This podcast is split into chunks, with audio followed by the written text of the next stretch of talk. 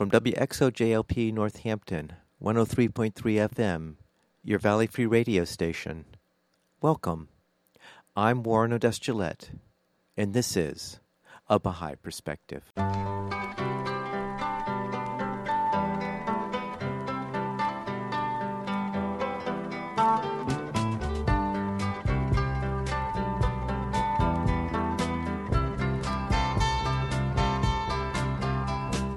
Welcome to A Baha'i Perspective. I recorded an interview with Avrel Seale on January 19, 2016. Avril is both an author and a musician. We talk about three books he's written, and he reads excerpts from all three. And we talk about three of his musical compositions and play them in the interview. You can find all his literary works on his website, The Trailhead. His song, One Sky, can be found on YouTube. I started the interview by asking Avrel where he grew up and what was it like growing up there. I grew up in deep South Texas. I grew up 10 miles from Mexico and about 60 miles from the Gulf in a town called McAllen.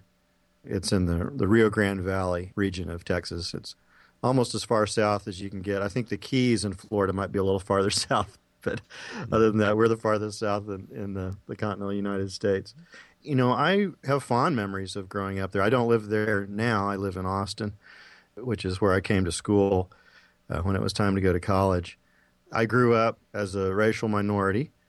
I don't pretend that that was the same kind of experience that true national minorities grow up with. Mm-hmm. You know, of course, whiteness was all over our media and and so forth.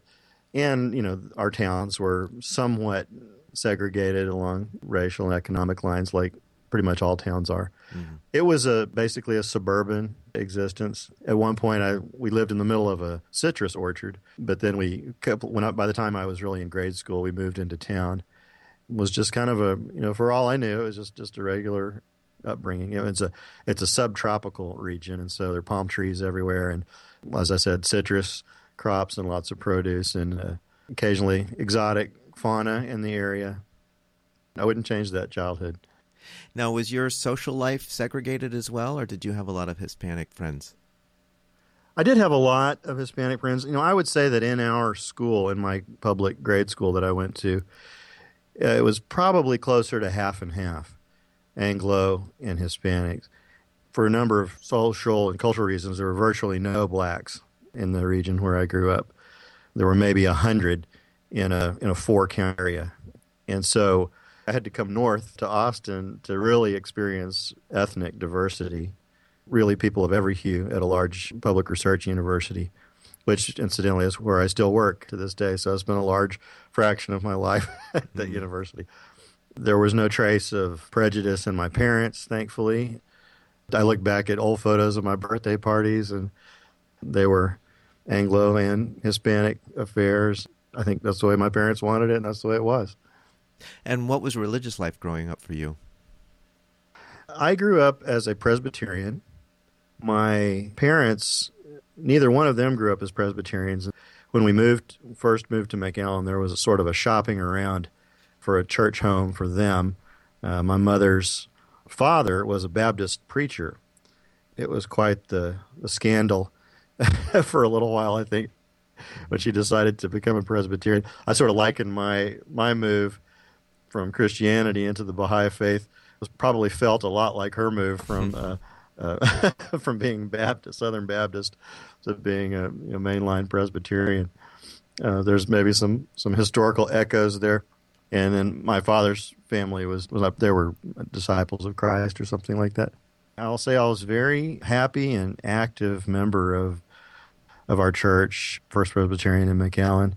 Uh, I was active youth. I was a delegate to a national convention. It was held in Indiana every three years, and I was the only youth representative from the Rio Grande Valley to go to that on a school bus to uh, Purdue in Indiana.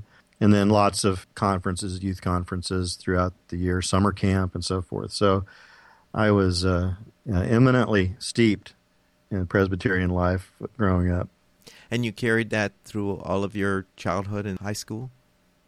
Yes, uh huh, sure. All the way through high school and into college, actually. Mm-hmm. I was, when I came to Austin to college, I uh, immediately began attending the University Presbyterian Church and uh, sang. I was a, a, paid soloist in the choir there, and um, I was really quite active, you know, for, especially for a college student, quite active in church life all the way through my college career. And when was it that you ran into the Baha'i faith?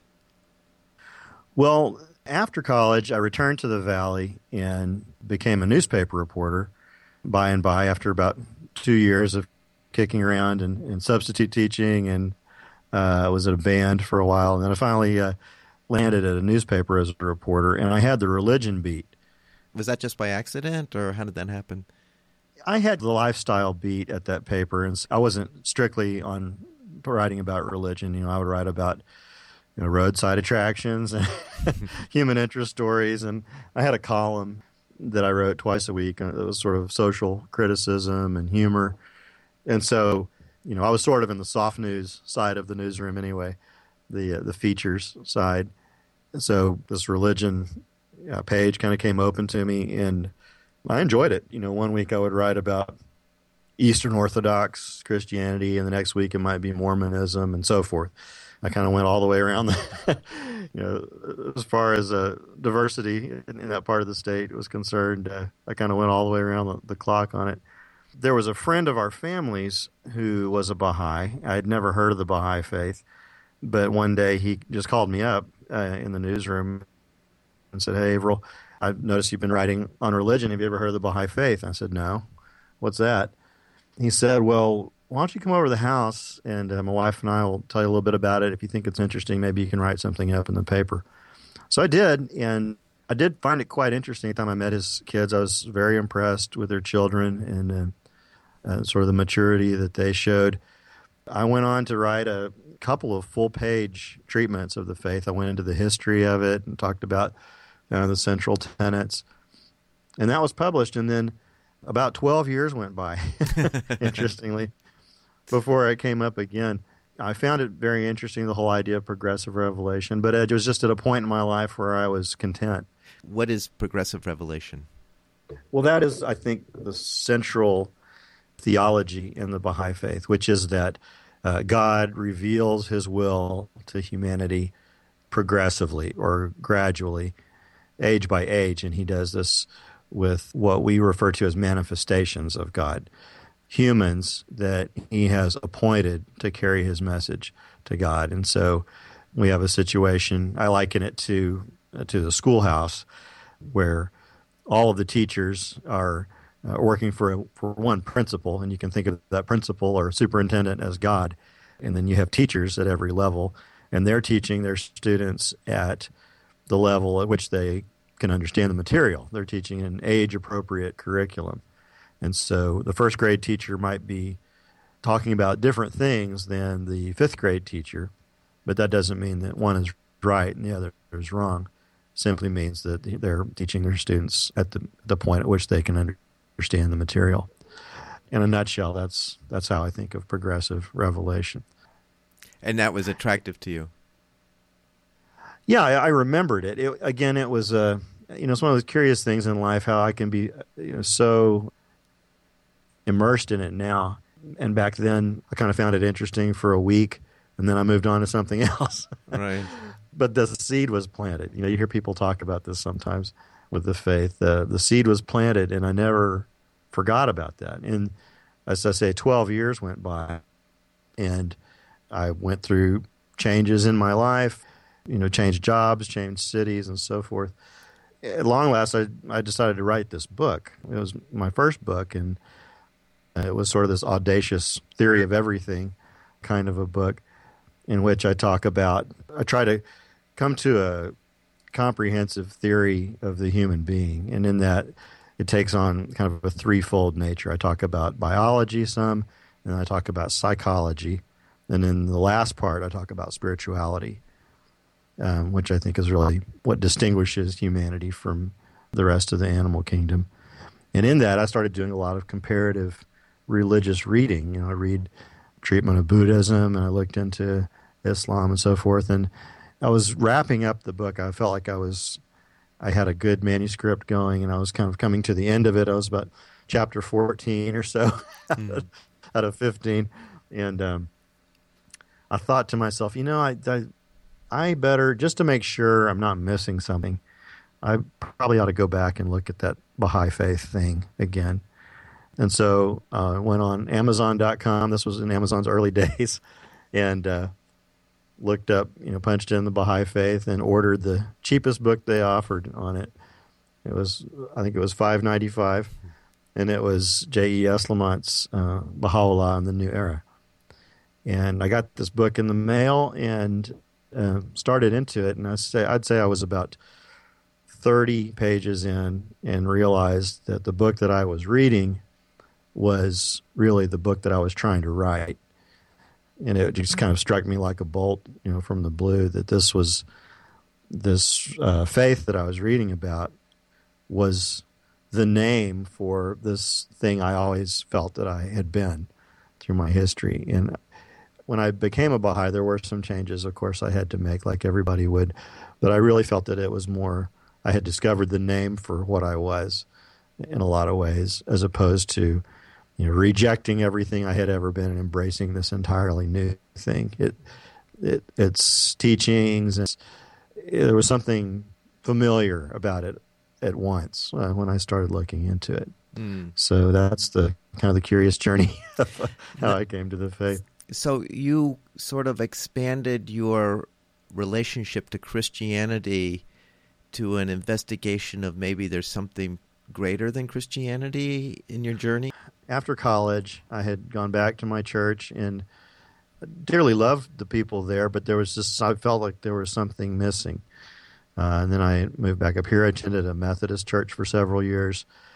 And again, that was, the sense of community and all of that was there. And I loved the, the music and the choir and so forth. But I just felt, uh, uh, for lack of a better word, it was just I was sort of bored hmm. with it. I felt like um, I didn't have that burning that Rumi talks about. Mm. I, I, wasn't uh, on fire for God or for a, any faith at that point. I was just I had inherited this uh, tradition from uh, my family, and it had stood me in good stead.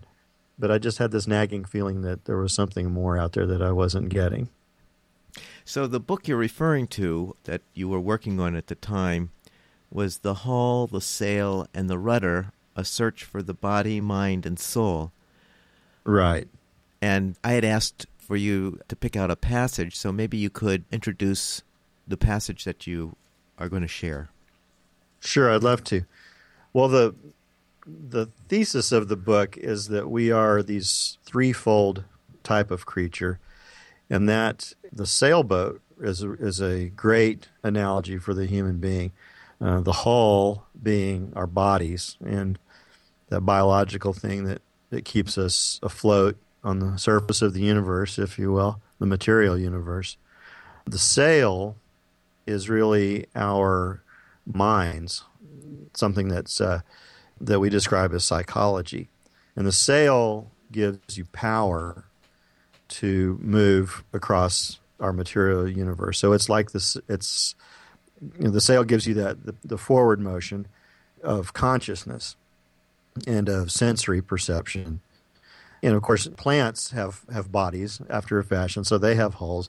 Animals have uh, bodies, and animals have minds. I think more and more people are coming to the are, are concluding they have emotions. Animals have psychology, no no question.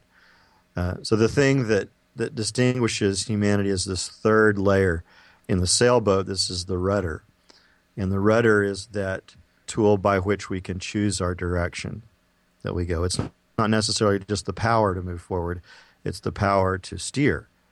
Just like the sailboat, these three different facets of human life have different internal structures that are that are the same. The hull has a, a, a sort of nested structure in which you have you know the plywood and then outside you have the you have the fiberglass and then the paint and so forth. You have this nesting effect. The uh, the sail is spectral in nature. It's it's up or it's down, you know, and it, it it rises and falls like a lot like our consciousness does. We have sleep and we have trance and we have sort of hyper awareness that might come with meditation. So we have all these sort of the spectrum that we move through with our minds. And then the rudder is uh, is like our soul, in that it is polar in nature. It's either back or forth. We use that polar idea of good and evil to steer away from things we, we deem bad. And so this notion of good versus evil is I you know relate to sort of the back and the forth of the rudder uh, in the way that it, it helps. So this is early on in the book, but it's sort of the, the summation of why I distinguish these things. As a teenager, my friends and I played a well known role playing game called Dungeons and Dragons. If this makes me a geek or a nerd, I accept the label with radiant acquiescence. In the game, each player became a character that was partly of his own imagination. You would pick your species human, dwarf, elf, etc., your gender, and some other superficial traits. Then you would roll the dice to determine your character's attributes. These scores would determine how well you would fare in future conflicts and situations. There were six categories strength, intelligence, wisdom, dexterity, constitution, and charisma. I have to ask Warren, did you play this game? No, but I've heard of it. So, intelligent, in quotes, and wise were both synonyms for smart.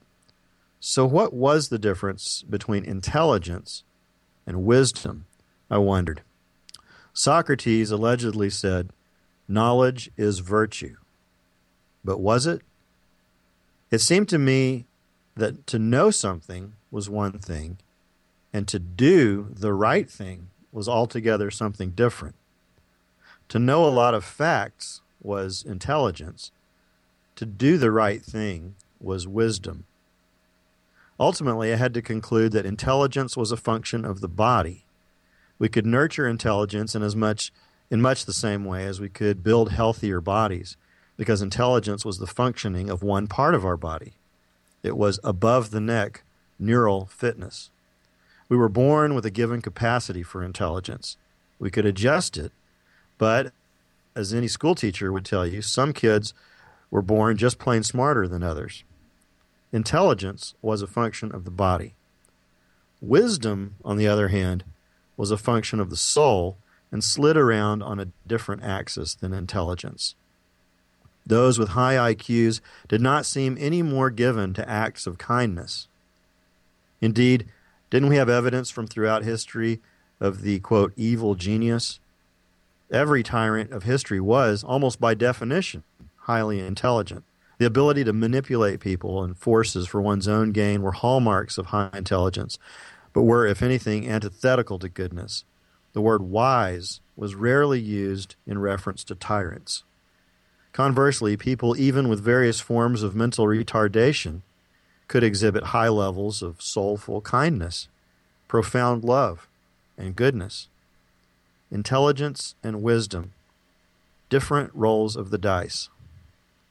Bertrand Russell once wrote, I have been considering the increased command over the forces of nature which men have derived from scientific knowledge. But this, although it is a precondition of many forms of progress, does not of itself ensure anything desirable. On the contrary, the present state of the world and the fear of an atomic war show that scientific progress without a corresponding moral and political progress may only increase the magnitude of the disaster that misdirected skill may bring about. Unquote. End quote. This seemed undeniable. Though they were different and fulfilled different functions, there was an implied mandate that the hull, sail, and the rudder increase proportionately. If you had a big hull, you had better have a big sail. And if you have a big sail, you had better have a big rudder, both for your sake and for the sake of the boats around you. Since the Enlightenment, the greatest debates had raged between materialism and dualism. But the most convincing evidence to me pointed to this trinity, not to oneness or two-ness, but threeness. The human had been classified scientifically as Homo sapiens sapiens, in recognition of the fact that fossils had been found that were different from ours, but nevertheless were the bones of hominids who could think, or sapiens.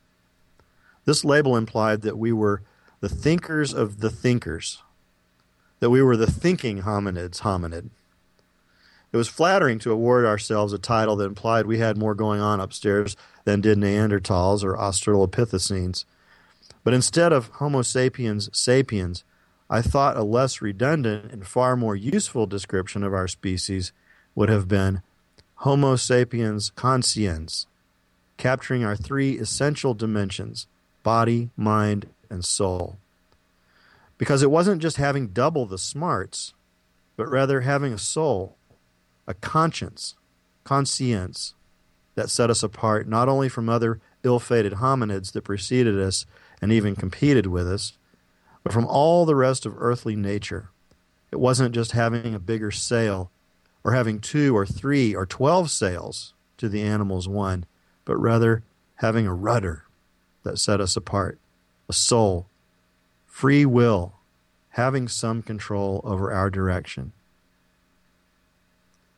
You have a website called The Trailhead? That's right. The Trailhead is the name of it. And it's it's Avrel A V R E L Seale S E A L E dot WordPress dot com.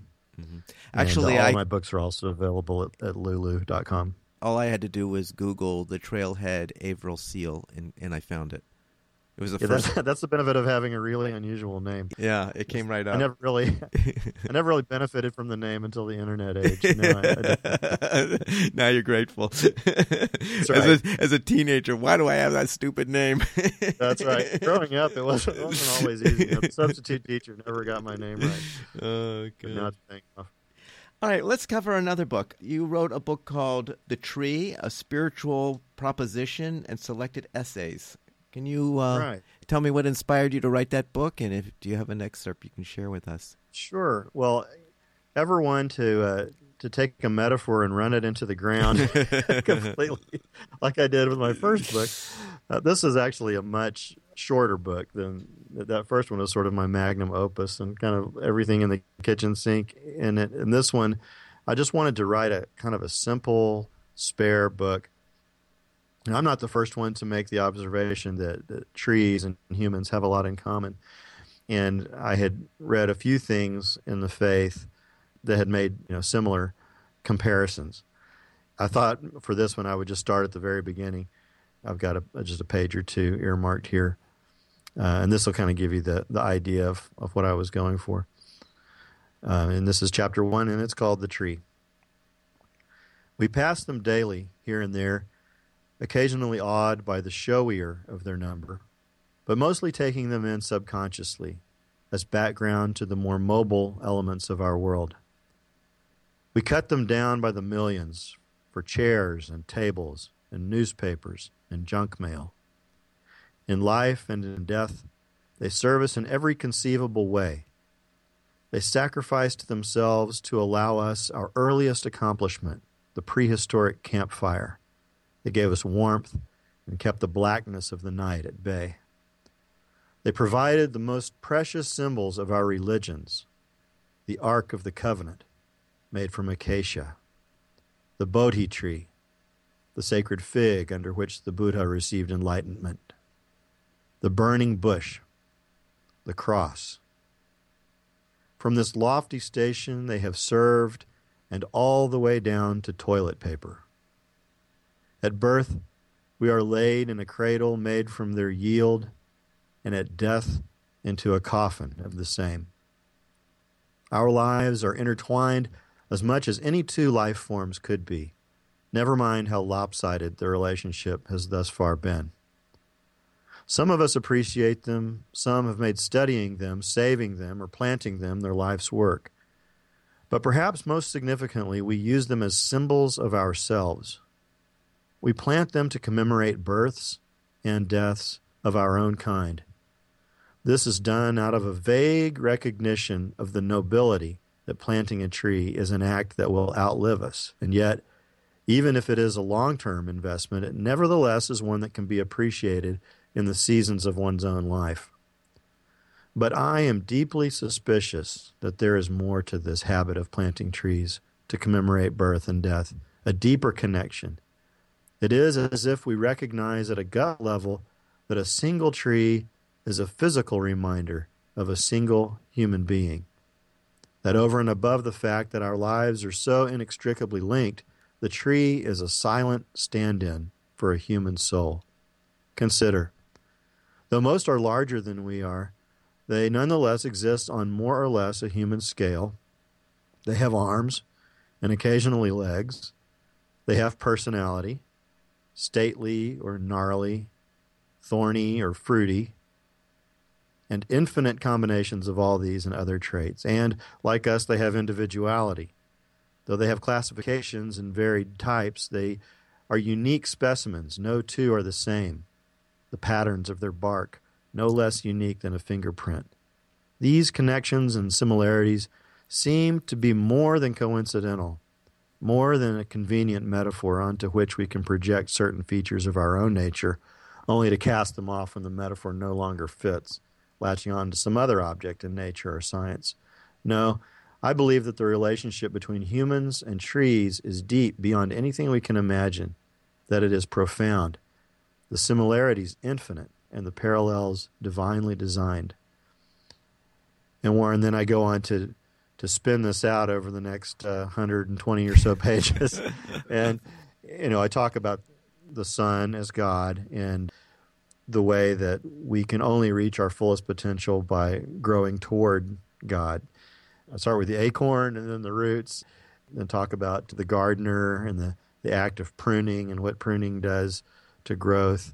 I'll talk about the forest and the orchard and the, the tree of life and so forth. So I really, uh, as I say, I beat this metaphor into the ground as I, as I want to do. Right. But that was a, a, fun book to write. Yeah, the concept of the the sun interested me because as humans, we have this inner nature to want to move toward transcendence. I think if you plant a tree it, it needs to reach the sun, it will tilt itself to get mm-hmm. where it needs to to get to that sun, to get its that's right the spiritual sustenance, just as we crave spiritual connection as well. Mm-hmm. So that's really it's really really good. And you know, you reminded me they'll grow in the oddest places too. Mm. Not only will they reach for the sun, but they'll take root if, in a rock. on a rock. I've seen trees growing out of other trees. You know, that mm. some giant cypress tree will have a hole in the side with a with a willow sapling coming out of that. So they're quite incredible. Yeah. And the, as I say, you know, the the more I went into this, I was like, oh, and that this is that, and this other thing is this.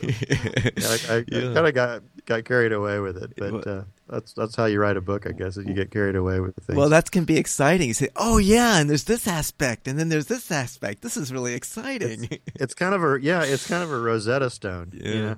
I think I might even say that somewhere in the book. You know, if we can, if we can accept the premise that we are to God as trees are to the sun, and I'll say that too that you know, no metaphor is perfect. We, you always you know eventually come up to the limits of, of a metaphor, but you can really uh, gain some deep insights in, into the dynamics of growth toward God and the relationships to each other. What are vines in the context of trees? At one point, I go into that, and, and vines are sort of like drug addiction. There are these things that take us over, you know, and block us out from the sun just like vines will do if you let them, you know, kudzu in the south or other vines that just utterly take over a tree. You know, they, they can be like that. So right. if you can accept the premise, then it becomes like this Rosetta Stone, and you can really uncover a lot of, I think, mysteries from looking at a, an yeah. object in nature like that. And really, I think that's, for my money, that's why nature exists in a way. I mean, it, that might seem very, uh, very anthrocentric to say nature exists for us, but in the absence of any other theory uh, of why it would exist. I mean, I think a lot of nature exists for its explanatory power in the spiritual world for us. It's for us to, to look and say, oh, that's how the world works. I need to be more like that and less like this other thing. Now, don't the Baha'i writings somewhere speak about nature being a reflection of the spiritual world? Mm-hmm. Ab- absolutely, they do. Well, for, for one thing, Baha'u'llah, the prophet founder of the faith, had a, a very touching relationship to nature because he was deprived of it for so long during his lifetime. He was he was imprisoned for most of his adult life and in places where he couldn't even get a view of uh, he he said his at one point he said his eyes thirsted for verdure. There wasn't anything green prison city where he was holed up. And so he went camping. He was a camper actually. Mm-hmm. Baha'is don't use that term very often but whenever I am out camping I think yeah Baha'u'llah did this too. He he understood the value of of that uh, solace that nature could bring. I agree with you. I do think, uh, although I don't have them at, at, my fingertips, there is scripture that talks about nature being, uh, as you say, the physical mirror of a spiritual reality. A third book that I'd like to have you read an excerpt from is True Freedom and the Wisdom of Virtue How the Baha'i Principles of Personal Morality Make Life Better. What inspired you to write that book? And I uh, look forward to hearing an excerpt. Well, thank you. I wrote this fairly early on in my. And I've also I've been a Baha'i for, let's see, about 14 years now. Wow, I haven't said that out loud, but uh, it doesn't seem like that long, but it has been. And I was 35 when I became a Baha'i, and, and you know, one is pretty set in their ways. So I brought a lot of baggage to the faith at that age. I said before that, that it was very familiar to me, but at the same time, there were a whole host of things that were very different. And this was a, an attempt to really explain to myself the wisdom of these things that seemed alien to me. I lumped this in with things that are alien to Westerners who are coming to the Baha'i faith because I think, as I say in here, there's a whole other set of things that would be alien about the faith to, to Easterners. But I'll read this little passage here, and maybe that will um, help explain what I'm talking about. Baha'is believe that they have been entrusted with God's will for this stage of humanity's collective life, the cusp between adolescence and full maturity. And Baha'is believe that the correct spiritual laws for the current age were revealed by the prophet Baha'u'llah, a remarkable figure who was born in Persia in 1817 and died in the Holy Land in 1892, having led the most extraordinary life in all human history.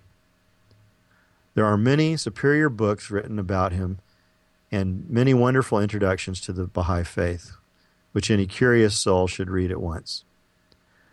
Endlessly fascinating though it is, to veer into an overview of the Baha'i faith would be expand the scope of this work unnecessarily. Suffice it to say that if given the chance, the Baha'i faith has the power to revolutionize your worldview and your life in ways you cannot currently imagine. The Baha'i revelation, as all authentic religious revelations, challenges all people. It changes the rules of the game. No society in existence east, west, north, or south, could be completely comfortable with the Baha'i revelation without exploring the wisdom at its heart. This book is focused on the challenges that it presents primarily to the Westerner, challenges that, that revolve around the perceived curtailing of personal freedoms. To new Baha'is of the East, there would be an entirely different set of challenges such as the equality of the sexes, the relaxing of ritual obligations relative to, say, Islam, or any other, quote, progressive or liberalizing elements of the revelation. But in the West, surely coming to terms with the true nature of freedom is among our paramount challenges. In the following pages are six ways in which the Baha'i Faith challenges the radical individualism of mainstream Western society. One, chastity outside marriage and related issues, including cohabitation and homosexuality. Two, abstention from alcohol, both the curse to society that alcohol is and the ch- social challenges that abstaining from it can present. Three, detachment from materialism and the pathology of consumerism that grips our society in particular. Four, abstention from partisan politics, and the related issue of obedience to government. 5. Abstention from criticism in a world where gossip is an industry, the insult is celebrated, and criticism of all things is inculcated virtually from birth. And finally, adapting to the devotional life prescribed by the faith, including practices largely unfamiliar to Westerners, such as obligatory prayer and fasting. In all cases, we will seek to discover a small portion of the profound wisdom that underlies these teachings and illustrate how these are not only ordinances from God for our age, but also are logical, reasonable, and make good sense in view of the statistics from a world that is increasingly troubled by their neglect. We observe these laws not out of the fear of eternal damnation, a concept Baha'is reject, but at least in part because they make life easier. They help us avoid some classic pitfalls of human existence. They make life better in the here and now, as well as in the hereafter. It reminds me of a quote that Baha'u'llah, in one of his writings, he says, and I'm paraphrasing here think not that I've revealed merely a, a code of laws, but rather I've provided a, the choice wine.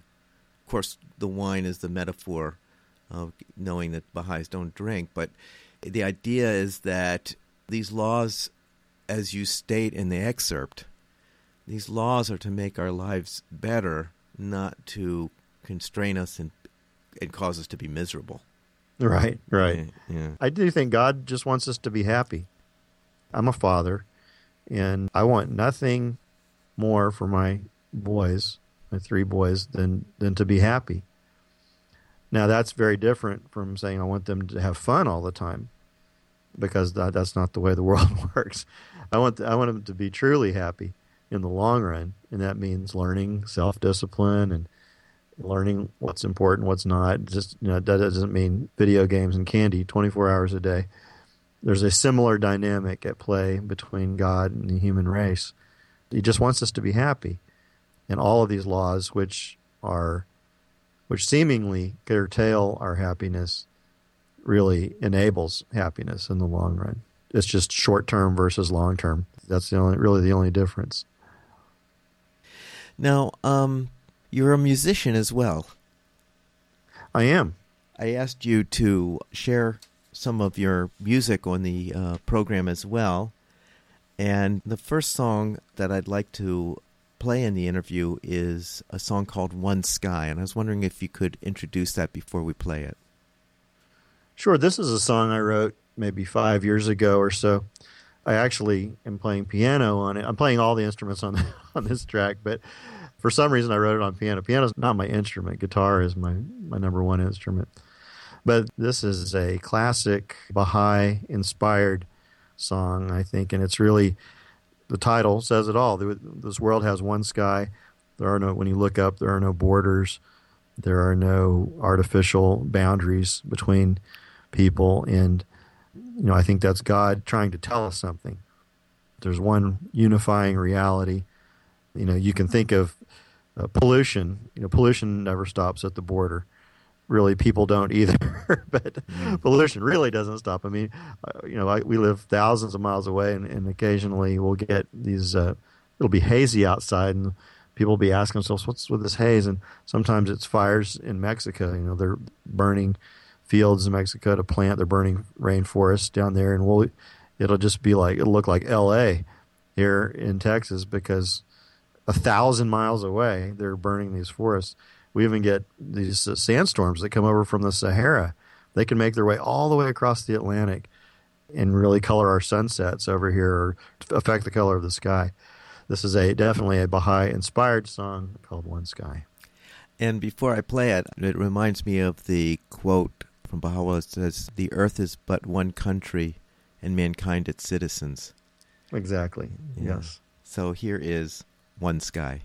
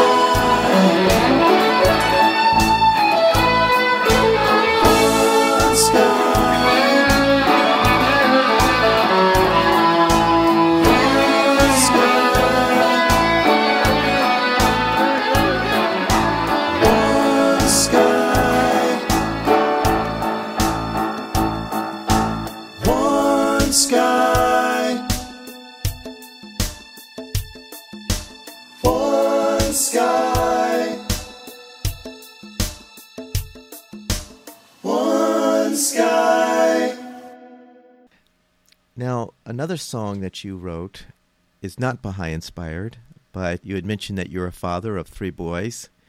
And so maybe you can talk about the song My Boy. Sure. One of the blessings in my life is that I've had a good friend who I've known since we were both six years old. We were both in uh, kindergarten, I believe, when we met. And uh, we've had a number of collaborations over the years, and we're currently uh, recording our first album after 30 years of, playing around. This is one of the songs that's going to be on that uh, record when we eventually come out, and it's it'll be immediately recognizable to to fathers of boys especially, but I think all parents uh, can relate to the the experience of this metamorphosis that happens in front of you, and it happens so fast. I mean, I can remember as a boy hearing adults, my parents' friends, or my grandparents who maybe hadn't seen me in a while, you know, go on and on about how fast we were growing up and so forth. And you know, as a as a kid, you don't appreciate that. It doesn't feel fast at the time. But when you're seeing it from the outside and you're seeing this uh, this baby grow into this man, it's uh, I mean, it's a miracle, and, I call it a miracle in slow motion. And so this is uh, all about that experience. It's a composite. When I when I say my boy, I have three, but this is a composite of all three of them. So here is My Boy.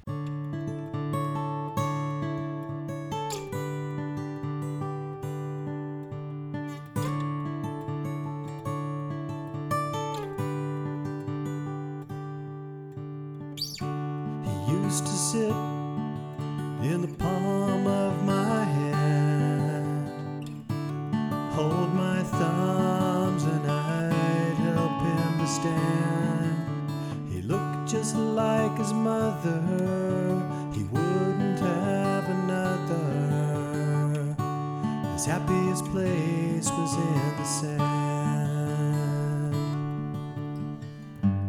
Now he's gone.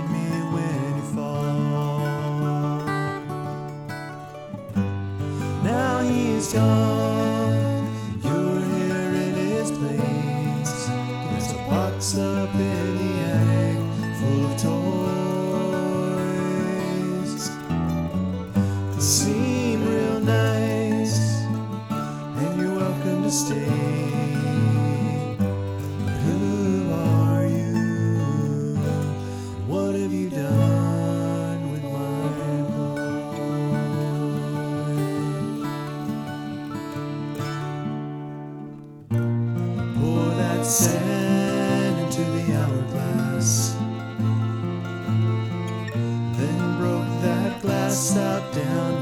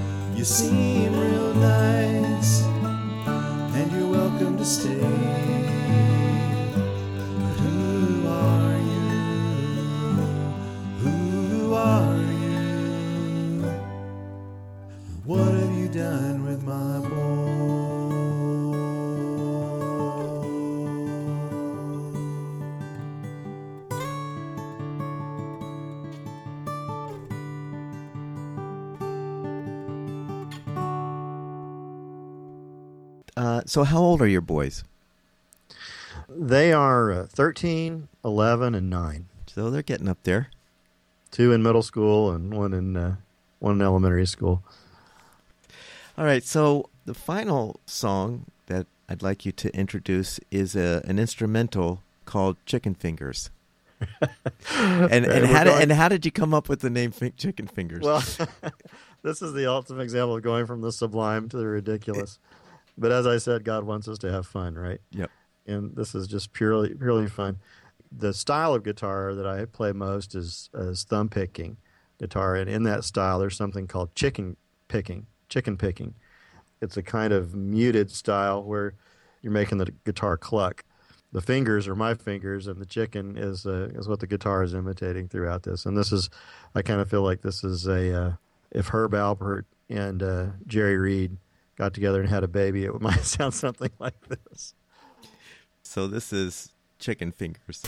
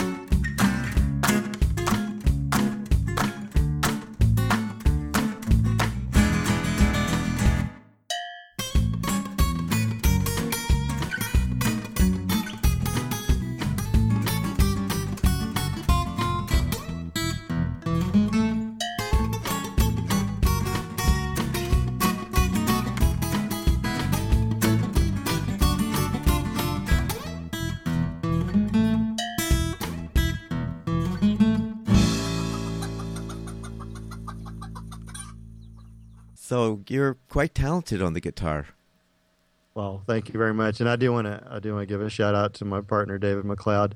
We we play under the name of Moondog here in Austin, and uh, we we right now we're basically playing coffee shops around town, and we're doing a lot of writing and recording. So hopefully in a couple of months we'll have something to uh, we can drop an album, as they say. Well, I look forward to seeing that come out. Thank you.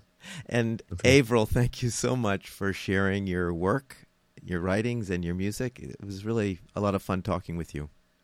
Oh, it's been a, a great honor, Warren. And uh, let me say, I didn't realize is, is this the eleventh year of a Baha'i perspective? I went through the archives earlier today, and uh, yeah, and I think I go back as far as 2005. So yeah, I guess I'm I'm, so I'm, I'm just congratulations on on such a great sustained effort, and I'm really honored to be in the company. I've looked back through the archives of all the all the people that you've uh, had on the show: Rainn Wilson, my friend Druzelle Cederquist.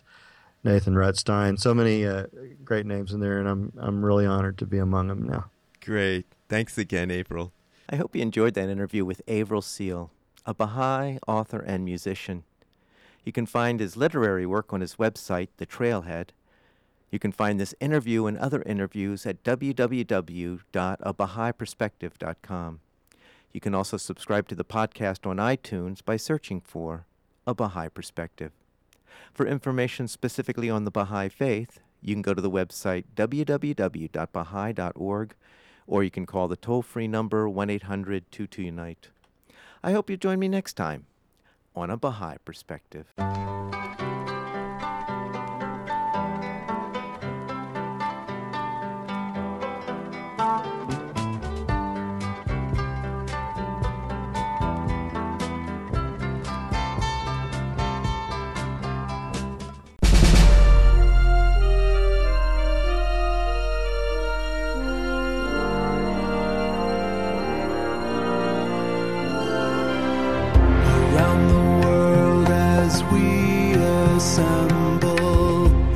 every mosque and church and temple, we intone our dedication to become one congregation. Now the Sun of Truth has risen.